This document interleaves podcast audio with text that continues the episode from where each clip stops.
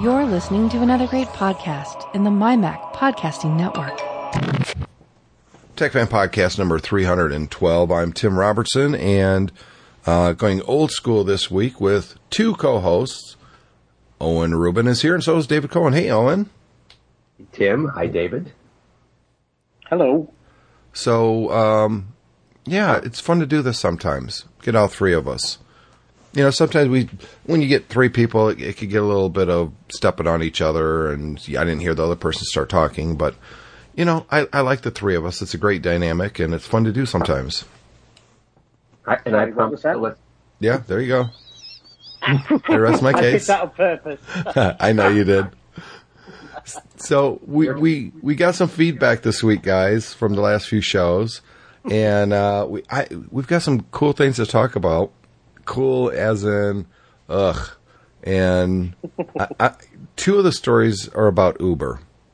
It, Uber, it just seems like they can't get out of their way sometimes. You know, it, it's ah, it's so frustrating. I would imagine if you are just a run of the mill Uber employee, and it's just pow, pow, pow, pow.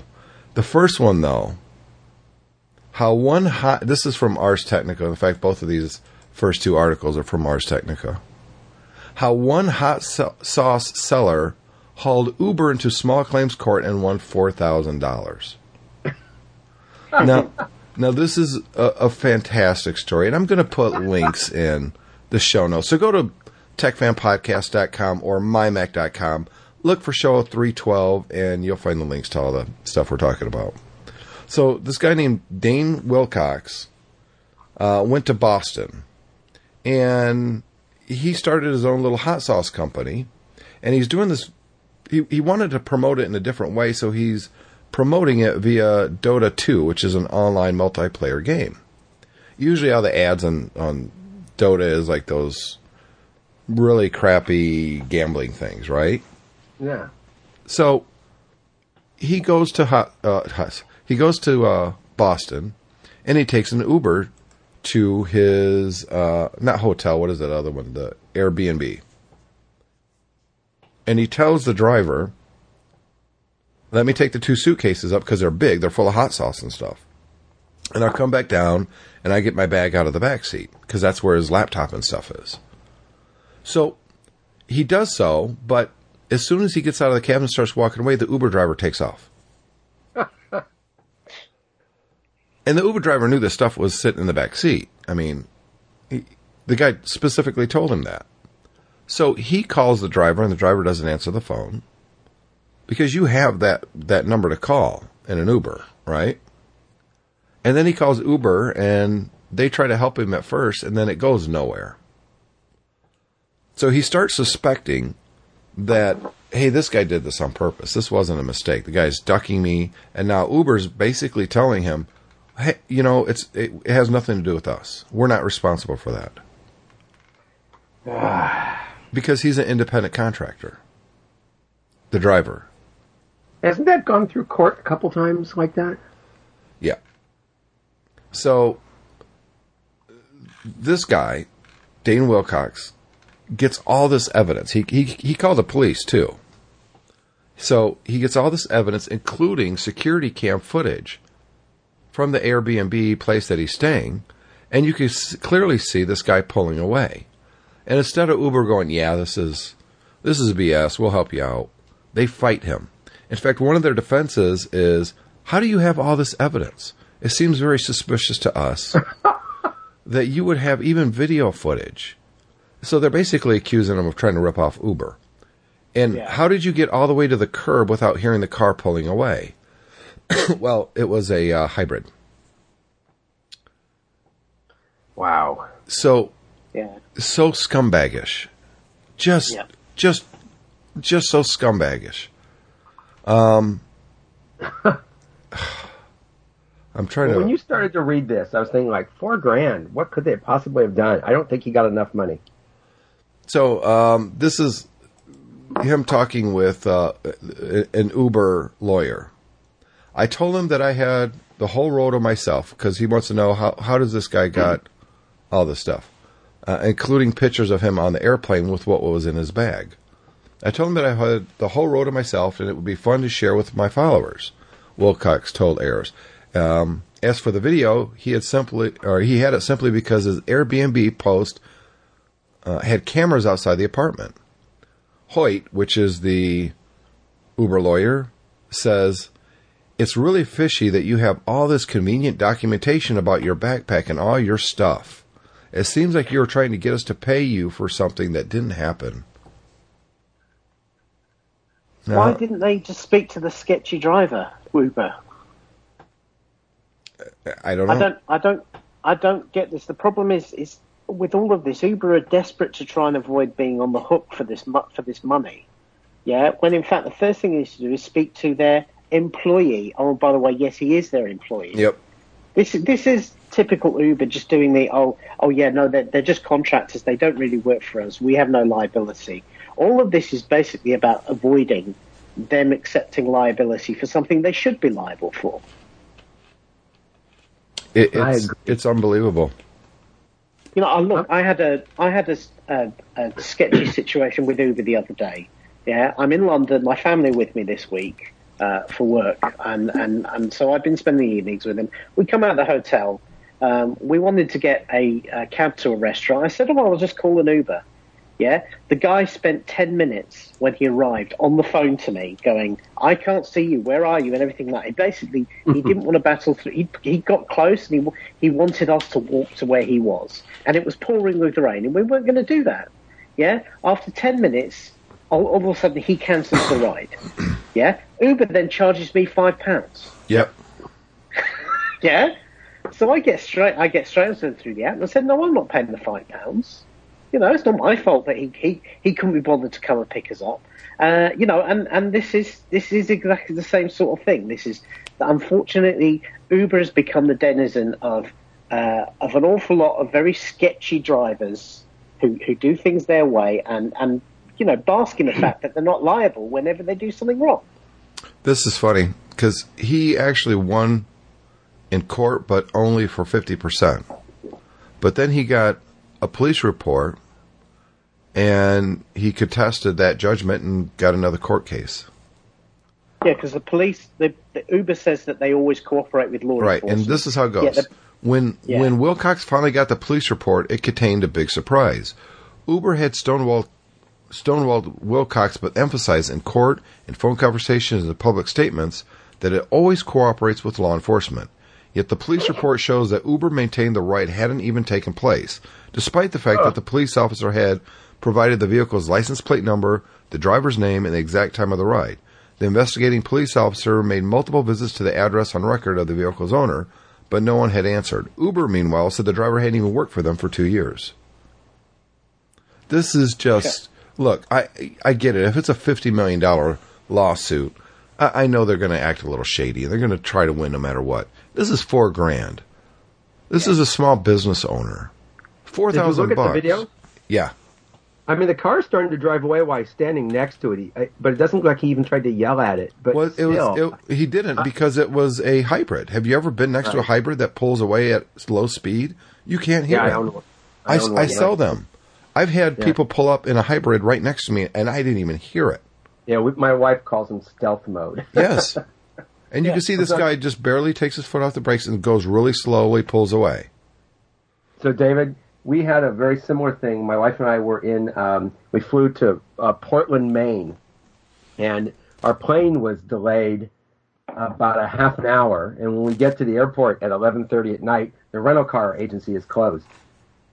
Yeah. and uh, it's like the place is dead. There's and so we go up to the cab station, and the, and the guy's packing up and goes, "Nope, no more cabs here because the airport's closed."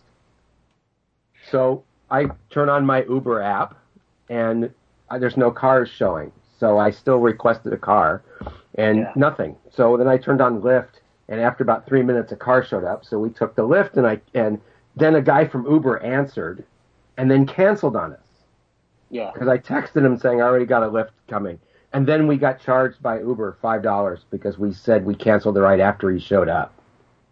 Yeah. Except he Uh, didn't show up because we Yeah, were there for 15 minutes. You know. after, after what happened the other day, I just decided I'm just done with Uber. Even though Lyft doesn't operate in the UK, so actually I'm getting out. I'm basically I can't get into the kind of the ride sharing business. I can't use them if I don't use Uber, but I am done with them. I've had enough of it. Yeah, we only use Lyft now. We won't we won't Yeah. use Uber unless we have no other choice. So No. here's the second one about Uber. Um, Travis Kalanick, he's one of the he was the CEO of Uber that got fired recently. Yeah. The- yeah. Travis Kalanick, the recently removed CEO of Uber, has been sued by a group of investors that has accused him of gross mismanagement and misconduct during his tenure. Benchmark Capital Partners, which currently holds 13% of the company's stock and about 20% of its voting power on the board of directors, filed a lawsuit against uh, Kalachek, Kalanick, and Uber. The complaint outlines in one fell swoop the myriad complaints that have befallen Uber during Kalanick's time as CEO. These, in, these include reports on sexual harassment, Greyball, and the questionable uh, acquisition of Otto and the resulting still ongoing lawsuit uh, from Waymo that followed, and other reportedly uh, reported missteps. Benchmark accuses Kalanick of withholding material information about all of these episodes during last year's um, vote, uh, vote on the board of directors. That vote resulted in an expansion of the number of Uber board seats from 8 to 11. The three new seats under the new 2016 rules uh, were to be chosen directly by Kalanick.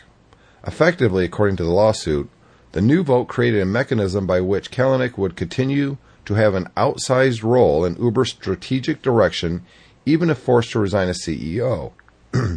Kalanick, having been stripped of his seat on the board as CEO in June 2017, then named himself to one of the three vacant seats, leaving two uh, to remain at his discretion. So he gets fired, and for good reason. But the year before, during a board meeting, they created two two new seats, and he controls who sits on those seats. So after Yeah. he's fired, he gives himself one of those seats. I didn't know that. It's it's un. This guy's scumbaggery knows no bounds. But wait a minute. If I assume his ability to pick a board seat would be part of his job, and if he's fired, how come he can still do that? because the Well, he's, agreement he's from the still year the before. founder. Yeah, and also as well, he's still the founder and the principal shareholder. Okay. So uh, you know that that gives that will st- even even if he doesn't have an official job title, he still has uh, access to the board because of his stock. yeah, I guess um, that's true. Okay. You know, but but the thing is, the smart thing to do, given all the negative bad press about around this guy and his practices and his attitudes, is after he stepped away from the company, is to sit low for a while and do things in the background. But this guy's such a douche; he can't do that. He can't. He's gone public and and it, uh, it, it- the guy is such a scumbag. And the company shows it. I mean, I don't know if you saw they keep lowering the fares in a lot of cities, so the drivers get paid less, and then Uber added a fee, a, a, a dollar, like a dollar thirty-five fee, and at least around here, that goes to Uber. Yep. The driver doesn't get it, so they. And then I just saw they're adding a two dollar teen fare now. What is Yeah. that? It- I, I assume if you're underage, if you're under eighteen, you get charged a two dollar fee because I guess you're, you know, you're you're not to be trusted in the car. I, I have we- no. uh, those, those of us outside the US know that, that one thing American corporate America absolutely loves is the pointless fee. So um, you know, we, we, we kind of get that. But the thing is, look, Uber is, is they've had so much bad press now. Yeah. They're going to get their lunch. They're going to get their lunch eaten because they've shown the rest of the industry how you know this ride sharing model can work. But at the same time, they've managed to poison their own business to the point they'll probably go under, and then everyone else will will just step in and use their model, and they'll have nothing to show for it. Yep. That's exactly what's going to happen. You, do you get the commercial? I don't. I, I don't even know what it's for, David. With the the kids selling lemonade, and and because what you just said made me laugh. There's a guy who walks up to this little kid and it says lemonade one dollar, and she hands him. It's a T-Mobile ad, and she I hands saw it. him. I, s- I saw it when I was out for Macstock a couple of weeks ago. It's the one where she she hands him all these different fees. Yeah. Yeah. That's what made me think of when you said that.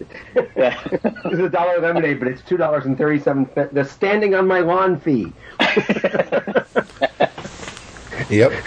I, I think that this is all going to eventually lead to Uber going away. I think you're absolutely right, David. I think It they're going to be I- sued out of out of existence, or someone's going to come in and just buy the intellectual property of Uber, and everybody's going to be fired. Because I, I read this uh, story a couple weeks ago, maybe even a month ago at this point, where if you worked for Uber, not as a driver, but you know, there in California, people were not getting jobs because it showed Uber on your resume. And it's such a stain now that people weren't getting hired because they assumed that you were an ass, that you were a jerk off. That if you worked for Uber, you must be a scumbag just like they are. Yeah. And so they're not getting Not only- jobs. yeah. Not only that as well. I mean, everyone knows that Uber is working really, really hard on self-driving car technology because they want to take the driver out of the equation. Yep. They want to all own the whole enchilada. Now, given what we know about Uber and its corporate responsibility and practices, would you want to get into a self-driving car owned by Uber? yeah, it goes No. around the corner. Goes around the No. corner. Yeah, the door flings open and you fall out. Yeah, break your leg, and Uber go, not not our bad. Nothing to do Well, with you know it. this- You were sat, you were sat wrong. Yeah. David, I, I picture this thing that just happened to this guy with no driver. The car still drives away, right? Because you, Yeah. how does it know when you're done taking stuff out of the car? Yeah. Did you see that uh, that story in London? Uh, that jogger who just pushed that lady out of his way right in the front of a Yeah. bus? I, I, I saw that. In fact, I read this morning that they found the guy and he's been arrested. Yeah. So uh, he's going to happened get to his the day. Woman? Nothing. The, She- she the was- bus driver immediately hit the brakes and swerved. It's on video. You could see it. Yeah, I mean, but, he I mean, just barely missed running over her head. because our streets over here are very very tight and yeah Yep. he, she missed she missed the bus the bus missed her by about three inches Yep. and and she'd have been dead yeah she'd have been absolutely dead And and What he was just his, what was his deal?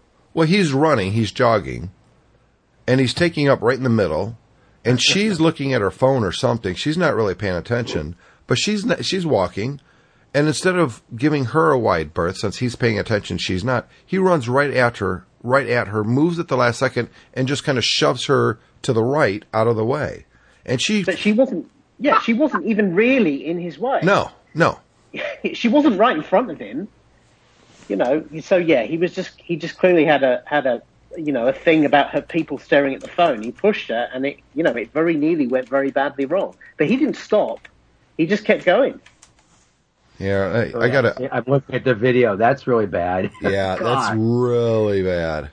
It's it's just it's unbelievable. But here's a part that uh, I think a lot of people missed on the story. He came jogging back like 15 minutes later on the other side, and she was still there because all the pus- passengers in the bus got out and were helping her, and she was scraped up a little bit and stuff. She sees him on the other side, and she starts yelling at him, and he just completely ignores her and keeps going. Yeah, that's London.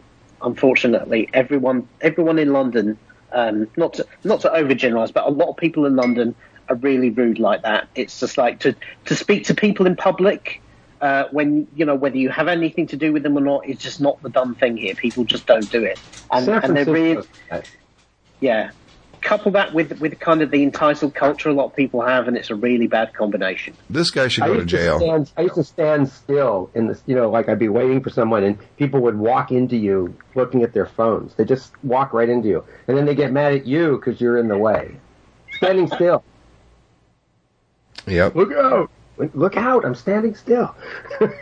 Well, th- this guy should go to prison. Now, I don't think he intentionally meant to to kill her or, or even hurt her, but his arrogant disregard for the life of another person and his selfishness, he deserves to be in prison for five Well, years. Well, the guy, yeah, the guy they've arrested has been bailed, um, and um, he, the guy they arrested, is now insisting it wasn't him.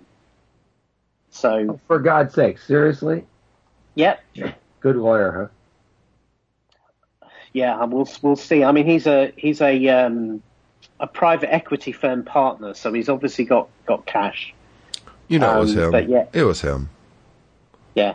He, he's There's a scumbag. great video I'm going to share. You have to put onto the thing. This YouTube video. It's called "You Can't Even Text and Walk," and it's basically a bunch of videos of people texting and walking, doing stupid things. And it's a it's a don't text and drive uh, piece, but it's it's very funny based on all this. I just posted it on there for you. Oh wow, that's hilarious. Guy falls It right goes into the water. Oh there's David. Look at it. and You'll think some of them I think might even be in London. Uh, these, these sh- shots from all around the world. It's just hysterical. Because that one they were driving on the left side, so it could actually be in London. The opening shot. Yeah. I like the guy falling into the duck pond. That's I know good. that's just wonderful. this is like you can't. This is basically people who are not seeing it yet. It's showing a bunch of people who can't even text and walk. So what makes you think you can? Well, text? yeah. The the point is, you- yeah, you can't text and walk. So, you know, yeah. People should just You know, not there's- do that. Yeah. There's so many Uber, I mean, so many um, Teslas around now in the Bay Area. They're they're everywhere, um, and there's there's hundreds of videos showing up now of people just sitting in their car texting because the car is driving itself. It's a it's it's crazy. So so Tesla changed their technology that you have to put. I was just driving my friend Al's the other day, and you have to have tension on the wheel now. So you're not just have your hands near it, but you, the wheel has to feel that your hand is there. So uh, otherwise, it, it'll it'll turn off auto drive, and, and it punishes you. It won't let you turn it back on for an hour. yeah, yeah. My my brother had my brother had that in his. He, Yeah, it punishes you. Well, so people are tying water bottles to the, the steering wheel so that it, the wheel feels the tension. God. Just So- drive the car. No, That's that's, I- that's too much. It's too much. it's unbelievable. It really is. It, I, it's. we want to uh, pause here to thank our sponsor. It is MacSales.com. Um, they always have something going on sale, and I went up there, David and Owen, and I looked, and they've got a pair of uh, Apple Beats by Dr. Dre uh, headphones with microphone for forty four seventy five right now. That's almost eighty six dollars off. So if you're That's looking deal. for a new pair of headphones, there there you go. Now these are I, they call them headphones. They're earbuds. Headphones should go over the head and over your ears. Those are headphones. Anything else are earbuds. Do you agree? Oh, definitely. Yeah. Yes. Yeah. but they got just a, a ton of stuff on sale. They got the uh, Elgato video capture for the Mac. So if you've got old footage, like on a VCR or something, and h- how do you get that off nowadays? Well, that what you do is you get the L video or the uh, Elgato video capture for the Mac, plugs right into your Mac.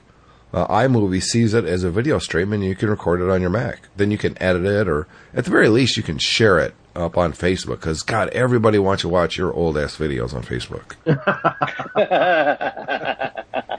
You, you mean I should stop doing that? No. yeah. Um. Yeah. and but, I got I got to give a shout out to them because um, a friend of mine is moving and he just he just dropped this uh, a RAID drive on me that comes from hang on a second I get to you the name because it comes from OWC and I couldn't figure out how to get it to work. It's called a Mercury Elite. you know the Mercury Elite. yeah. So I I ch- chatted with them and I said, "Look, I didn't buy this; it was given to me." And they helped me figure out what I couldn't get, why I couldn't get it working. There was a hidden dip switch that had been set wrong inside. I got to give them credit for that. It was really cool. So, Well, that's how you get great- customers great to stay. service. You know, you help somebody who didn't buy a product for you. Guess who they're probably going to come back and help and buy from next time? I do buy from them quite regularly, but I thought that was kind of cool. The guy on this uh, who helped me didn't know that. Very good. Great Very company. good. Yeah. So, um, obviously, TechFan is part of the MyMac Podcasting Network.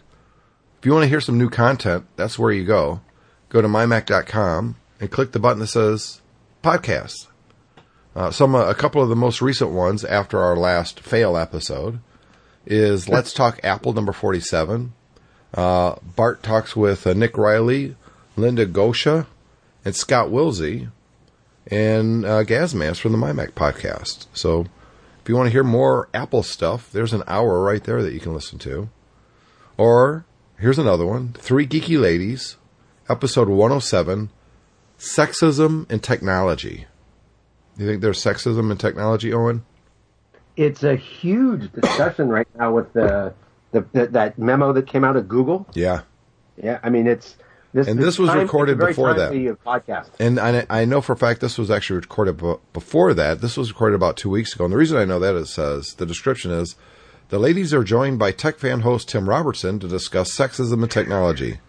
Who's he? Uh, Oh, so you got the inside track on that discussion. well, they're they're the anti-sexism on the show, and I'm the pro-sexism on the show. I was going to say I know how sexist you are. So Yes. I'm sure that was a that was a real deal. That one. Yeah, oh, absolutely.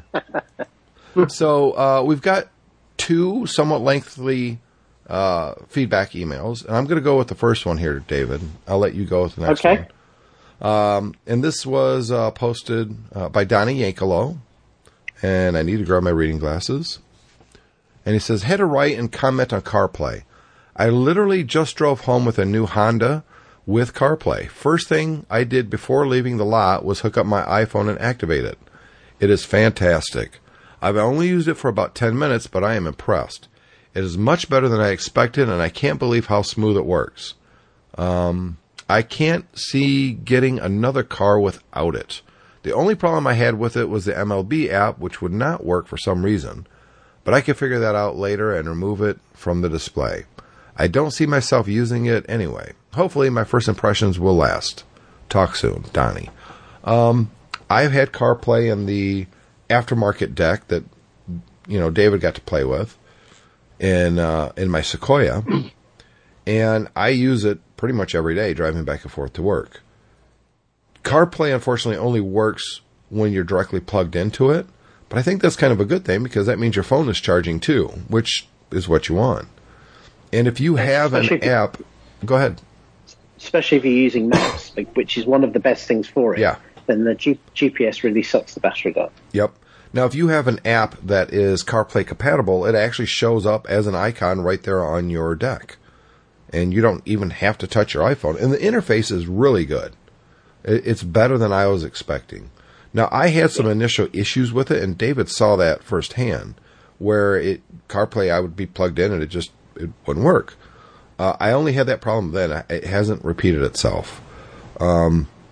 I think it's great technology. Whether it comes standard with your car or you get an aftermarket car stereo if your car's a little older, uh, you know, you get an aftermarket one, it's always going to have Bluetooth.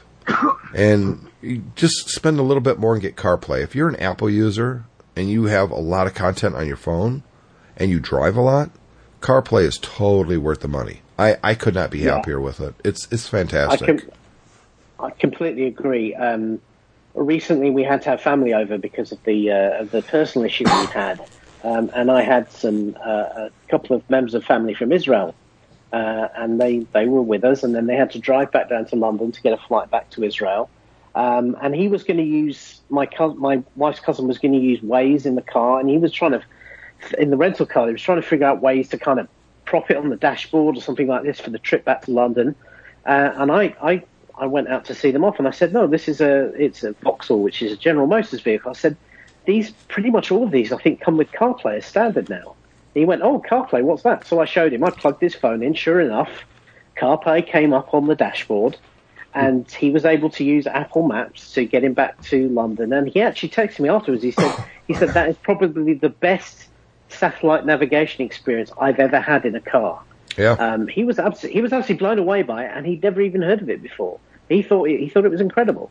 I think Apple's done a poor job of really promoting CarPlay outside of like WWDC.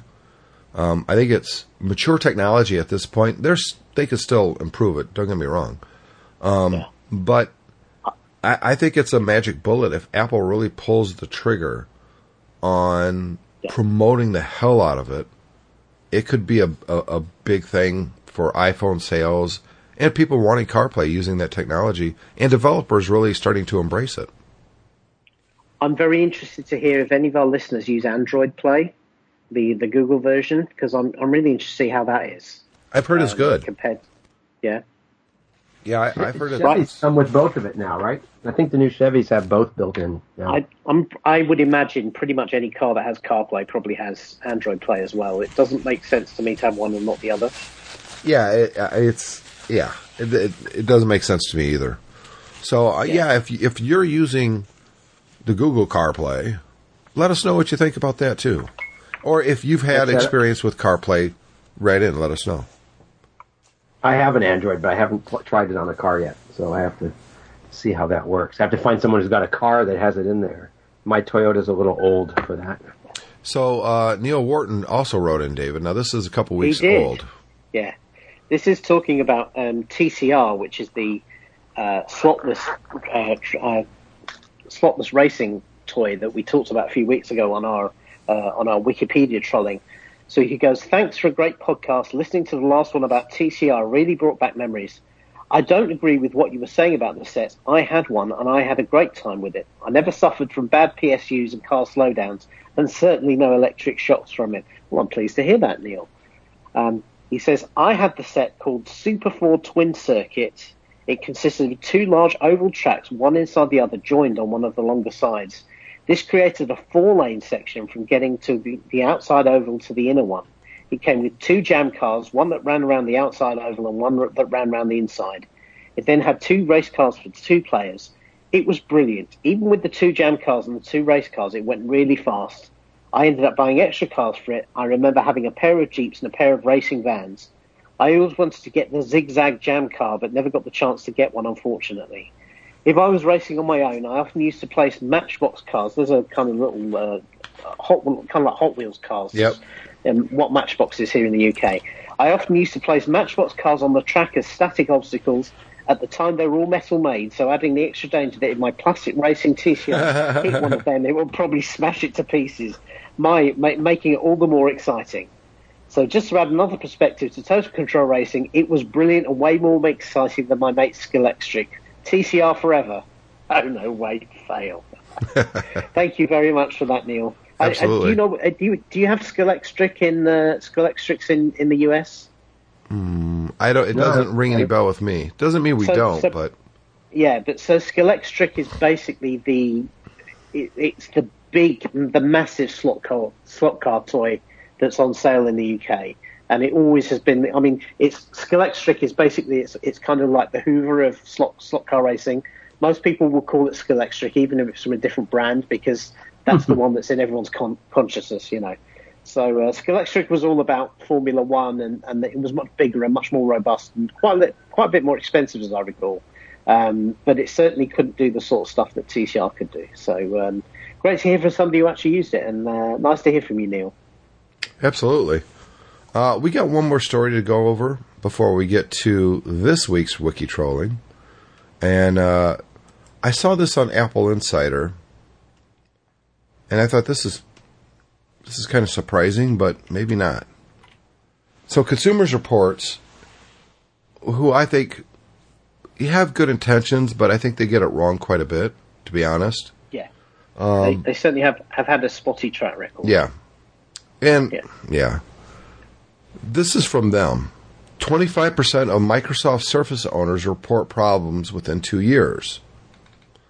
A new large survey of Microsoft Surface owners found that a quarter of those using the hybrid devices experienced problems by the second year of ownership, raising questions about the reliability of the company's iPad and MacBook competitors. Consumer Reports announced on Thursday can no longer recommend Microsoft Surface laptops and tablets based on reliability data gathered from 90,741 device owners. The poll found that 25% of Microsoft laptops and tablet owners experienced problems by the second year of ownership. Now,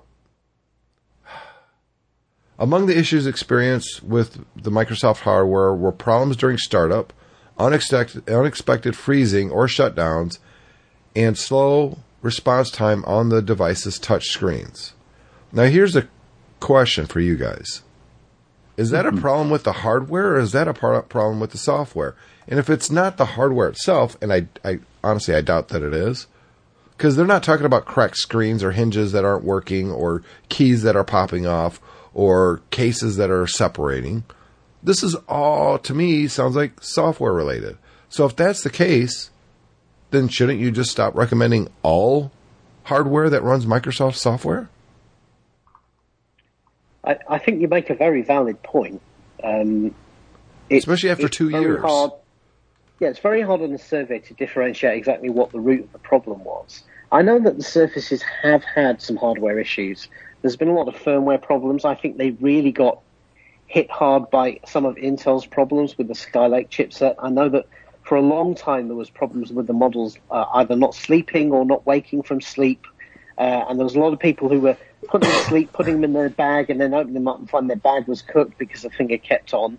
Um, so I think there's been a fair few issues like that. But certainly in my experience, I've had two or three surfaces of various different vintages over the last couple of years, and most of them, mo- well, certainly I, I, I don't think I've had any hardware issues, but I have had these sorts of software problems with lockups, issues where you need to reboot. Sometimes the Bluetooth stopped working for no apparent reason, you had to kind of reboot.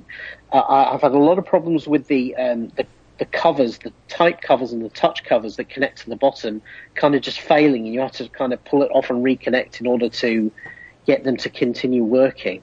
Uh, and all of those things sound like driver and software problems. I agree with you. Um, maybe it's the form factor puts more stress on the drivers, or just the drivers aren't as mature for those types of technology versus conventional Windows laptops. I've not had as many problems with the Windows laptops that I use as, as I have with the with the tablets, but it's it's hard to be sure. This is the sort of thing you really need better data to be able to be definitive about. Because this this result sounds extremely vague to me. And look, Yeah, I don't want to defend is- Microsoft here if they're making faulty products, but that sounds awful, awful vague. And it's it's really easy for an Apple fanboy to jump on the anti-Microsoft bandwagon. And there is something to be said for it's very it's getting increasingly difficult to separate software and hardware.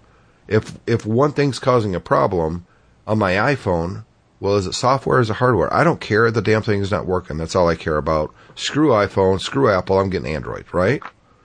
Yeah. Yeah. So I think, and Microsoft Microsoft's refuting this, by the way, and as well they should. I- think that And, this is and, yeah, my my app, my MacBook never done that, right? I, Right. If I had a nickel for Exactly. every time I cooked my hardware bag because my my MacBook won't go to sleep. I have one right now that refuses to sleep. Right. If Is I it so- software or the menu, hardware? It will not sleep. is it software or hardware? I don't know. I think it's software. Probably, but maybe it's not. Maybe it's got a, a sensor that doesn't detect that it's been closed. On the other hand, I'm talking to you on a MacBook Pro 15 inch running Windows 7, and it runs like a champ. Yeah. Yeah. It, it's never had a problem. So I, mean, I don't know. You know, I mean, it sleeps fine, it works fine. So The separation of software and hardware is becoming increasingly difficult to do. Yeah, but one of the one of the passes Microsoft has often received in the past is when people say, "Oh, well, you know, everyone." People have said before, Windows is not as reliable as a Mac, and the excuse has always been, "Well, Microsoft doesn't own the whole widget; they don't make the hardware and the software at the same time, and Apple does, Right. and that gives Apple an advantage for stability." Well, in this case, that doesn't apply because Microsoft has made the hardware as well as the software. And you would expect that if anything's going to work the best with Windows, it would be Microsoft's own devices. so D- This David, this data suggests that's not the case. So, David, it's possible, and I know I know the same thing happened at, inside Apple at one point, that when you own both devices, you have to use the public interfaces. I know Apple got in trouble because at one point they were writing to hardware that the public didn't get access to, and Okay. and a lot of people complained, and I think there might even been a lawsuit about how come Apple gets to write to these interfaces when they're not public. So uh, I agree with your your thinking, but I bet you App, Microsoft has the same issue. Their guys write to the public interfaces. That's that's uh, all well and good, and um, you know, I, I think I can see exactly why people would be upset if you're using proprietary access. Funnily enough, uh, I think both Apple and Google get away with that inside the phones, but Yes. that's by that's by the by. Um, the point is, is that in in some respects it doesn't really matter because these devices they cost round about the same as, as equivalent Apple devices do, and I think for that sort of money, it's not unreasonable for a user to expect the experience to be pretty smooth and pretty good. Uh, you probably don't you probably don't want to get kind of a negative user experience, which you might put up with. You know, if you spent two hundred fifty dollars on a netbook, um, Right. but if you spend thousand dollars on a Microsoft branded tablet, um, then then that is a concern if these reports are true. And the problem with Consumer Reports is they have got it wrong in the past. They have used slightly suspect survey methods sometimes. Um, they certainly have a reputation for uh, enjoying the kind of the clickbaitiness of the story in some respects over the actual facts. So I, I, I agree with you, Tim. I think I think we have to be very cautious about roundly condemning Microsoft about this. But the problem is we'll never know. One of the things Microsoft does not do, in the way that Apple does, is release hard sales numbers for the Surface devices. Uh, Right. And they certainly don't talk about customer satisfaction or return rates or anything like that in a, in a way that, that Apple is, is known for doing. They, they definitely give customer sat figures and they, they definitely allow you to, even if they don't directly state sales, they allow you to, uh, they give you enough data to infer sales. Whereas Microsoft is, is famous. I, I listen to um, people like Paul Thurrott all the time, and they, he's always criticised them for saying, well, they'll say, oh, Surface sales were up 75% from, from where they were three months ago, but, but not, not give you the, the, the actual numbers to actually understand what that stat means. Right. Exactly. Um, yeah. Among the issues experienced with Microsoft hardware were problems during startup. What problems during startup? Can we get a little more vague?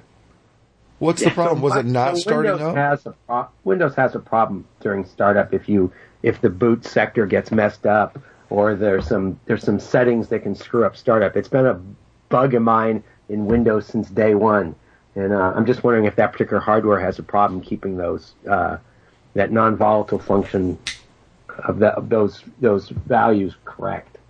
Uh, unexpected Um, David, you use Windows. You've had them stop working like that, right? I, I have. I have to say, it's not something I've seen for a very long time. the big problems I find with Windows machines now is is unexpected reboots from software downloads, Ugh. the, the occasional blue screen, um, but very very occasional. I don't see those very often anymore. Um, and then it's third-party drivers that stop working, probably Yeah. related to those those those unexpected u- updates. Right. Um, we have a lot of problem with third-party drivers on uh, things like DisplayLink, which we use for our docks, that stop working.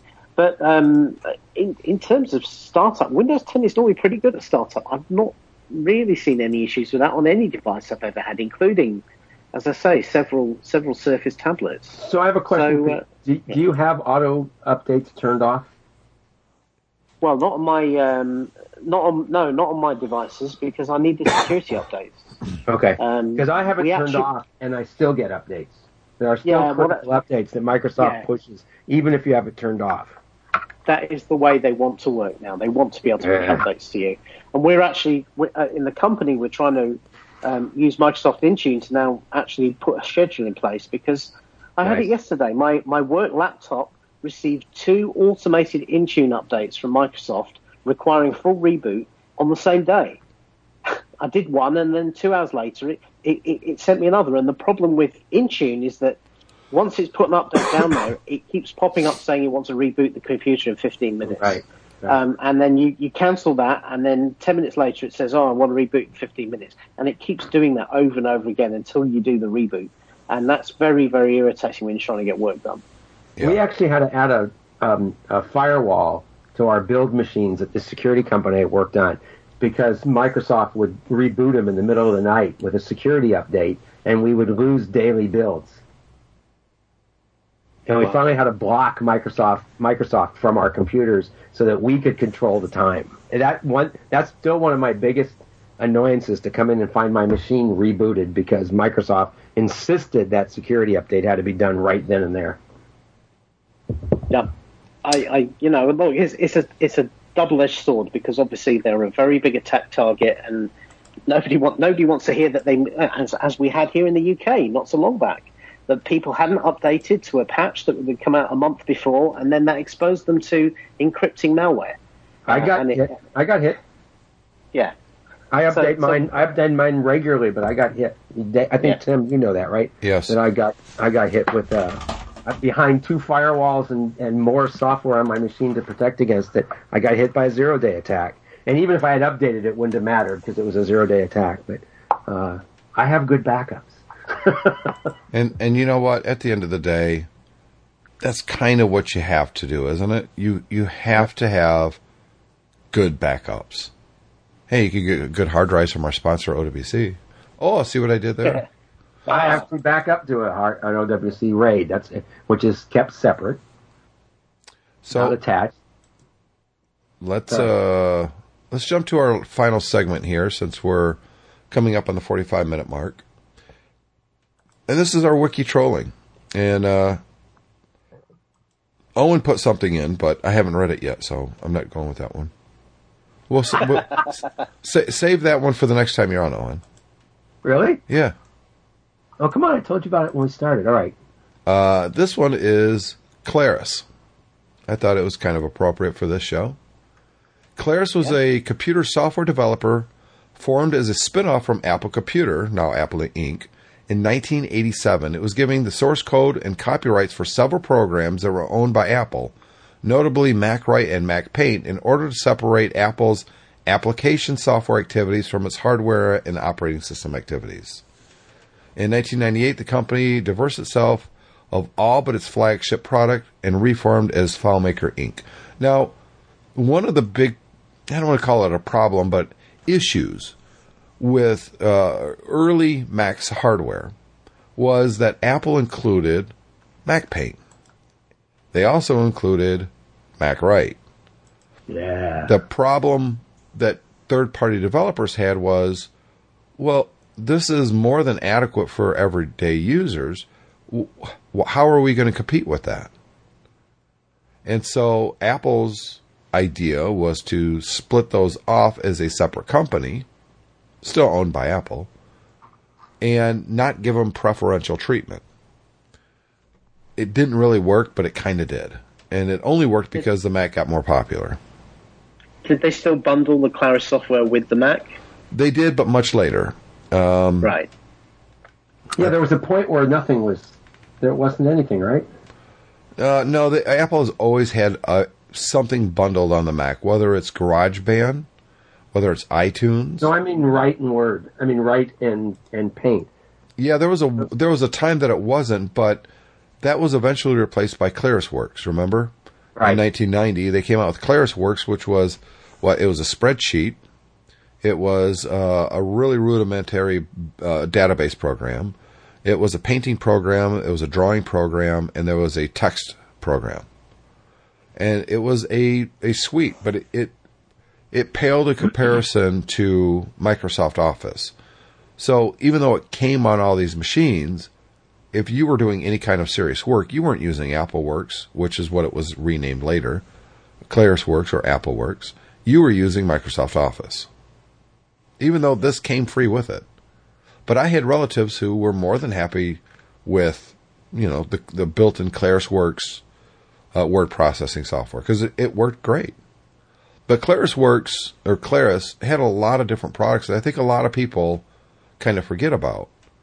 Um, they had Claris Emailer, which I thought was a really good email back in the mid 90s. It was. They had Claris Office Mail, which I've never used, and they had Claris Organizer, which I remember playing with a few times and I liked it, but I didn't have a need for it. But probably one of my favorite Claris products outside of ClarisWorks itself was Claris Homepage. It was a um, what you see is what you get HTML editor. And that was mid 90s too, when the internet was such a new thing. Web pages were such a new thing. And it was hard to code.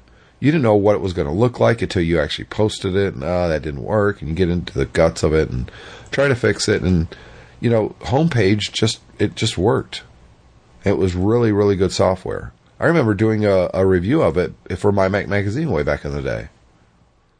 Um, but they also had, they had purchased FileMaker.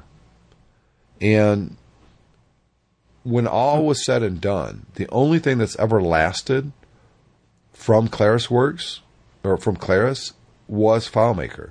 In fact, they renamed the company FileMaker and they did away with all of the products. Now they did come out with a new FileMaker product um, called Bento. Remember that? In 2008, it was for the uh, iOS and Mac. Uh, it it got a lot of attention. A lot of people. I remember reading a lot about it at, at MyMac. I remember talking about it back in the MyMac podcast days.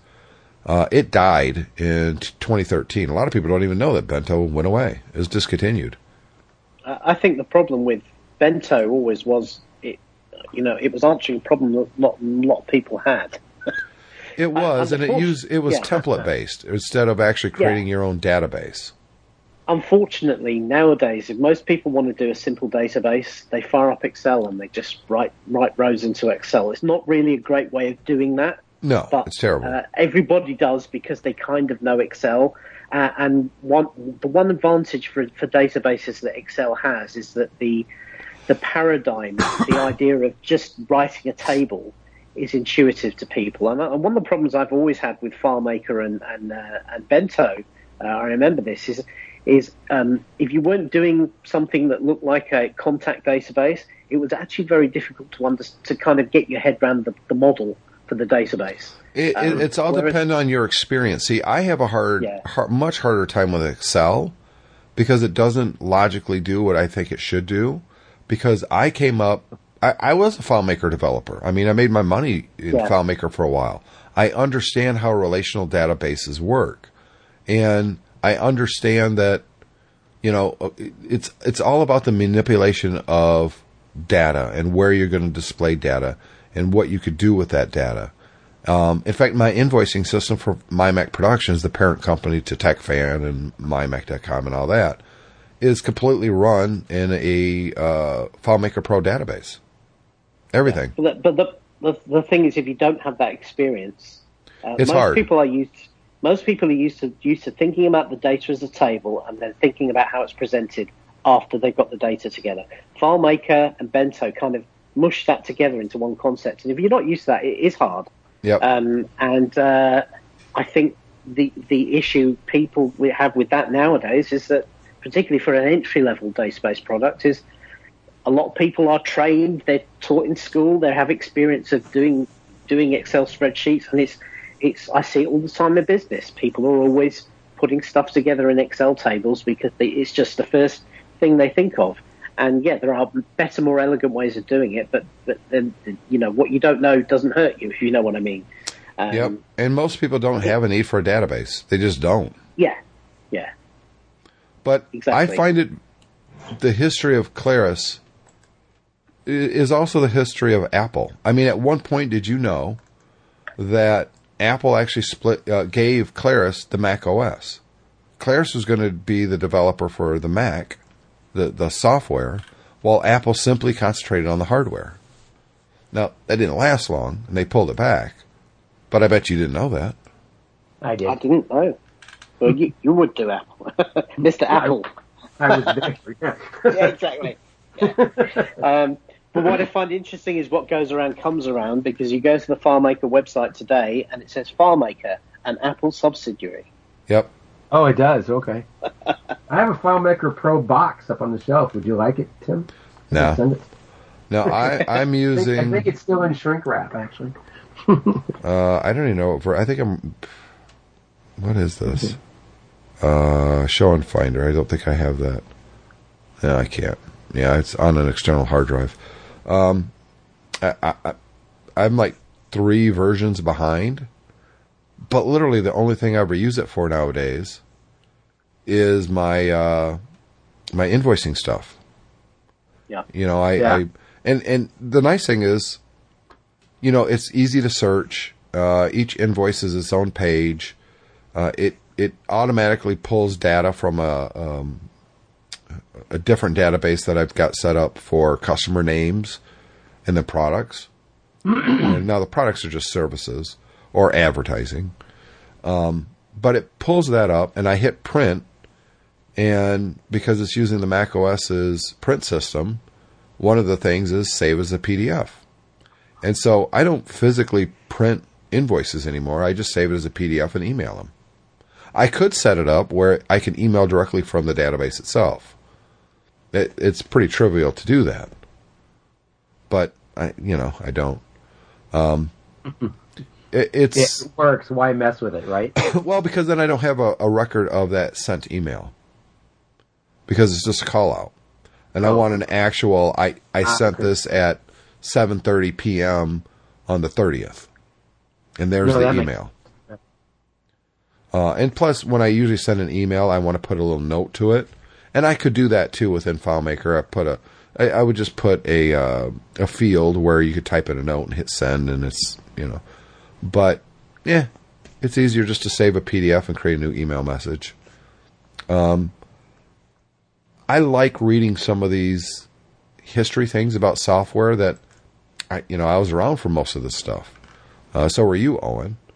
Yeah. But I, I, I like reading it because it, it brings back memories that, oh yeah, I remember that. I forgot all about, for instance, Claris homepage. You know, here, here it's an interesting trivia. The term AppleWorks was around before Claris was. Most people don't know that. Yep. Yeah, I, okay. I'm trying to remember the time frame on that. I don't remember. So that is our wiki trolling story of the week. We do encourage you guys to send us some feedback. It makes the show a lot better, to be honest. I mean, thank you to Neil and Donnie for sending us some feedback this week, and uh, we'd love to hear from other listeners.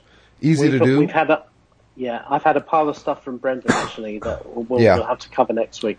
Yeah, I've seen that too. Um, it's just we got to kind of trim it down a little bit. Yep. but send us email. It's the show at techfanpodcast.com or simply go to techfanpodcast.com or mymac.com and leave a comment in the show notes. We'll get it there as well. We do look at our Twitter pretty much every day. Follow us on Twitter at techfanpodcast or at My Mac, or find us on Facebook. Nobody ever posts anything on Facebook. Uh, people see the posts there, but they never reply to them there. So, anything that you want to talk about before we wrap up here, Owen? No, I'm okay. David? Not from me. Next week, I hope to give you the drone review. I was wondering if you you start playing with that. I've You, not bought a- tried you to fly have a new drone? Yeah, I have the uh, DJI uh, Spark, so um, I'm going to be playing with that hopefully this weekend if I get a chance. Uh, what's the what's the price roughly? That's five hundred dollars. Oh, so it's a we're talking about a serious drone. Okay. Oh yeah, it's it's an entry level one, but it is. Yeah, this is this is this is one step above the toy drones. I'm looking forward to hearing it. I suck at trying Yeah. to fly, fly a drone. I can't seem to do it. But the new one, the, even the cheaper ones now are coming with, with rudimentary altitude hold and and stu- and stuff to make them a lot easier. I've crashed my share of them. the cheap ones, right? They're just not easy to fly. So Right. I'm actually you- interested you in that as well, David. Yeah, you you need one that flies itself. Is is basically flies itself, and you just tell it where to go. That's the uh, Yeah. that's the secret sauce. Yep. Looking forward to it. All right. Does it, I have to ask you, David. Does it have a home function? It certainly does. It So remembers where remember, it, remember to remembers where it takes off from, and then when the battery gets low, or you tell it to, it comes back home. Um, it also has rudimentary uh, collision avoidance. Um, So the reason I'm telling you that, remember to set it. I have a friend who does this professionally. He's got very expensive drones, and he forgot to set the home when he started to fly it one time. And he was about ten minutes into the flight, and the thing just took off. It just went flying off, and it had it, the battery said it was low, and it decided to go where it was last homed, and it Oh, ended dear. up running into the side of a building or a mountain or something. he said it crashed his drone because he forgot to set home. So I don't know if yours has to be set or not, but. I'll let you know next week. Looking forward to it. So until then, um, remember, we love the feedback. We love to hear from you. Uh, the show at techfanpodcast.com. And we'll see you next week. See you then.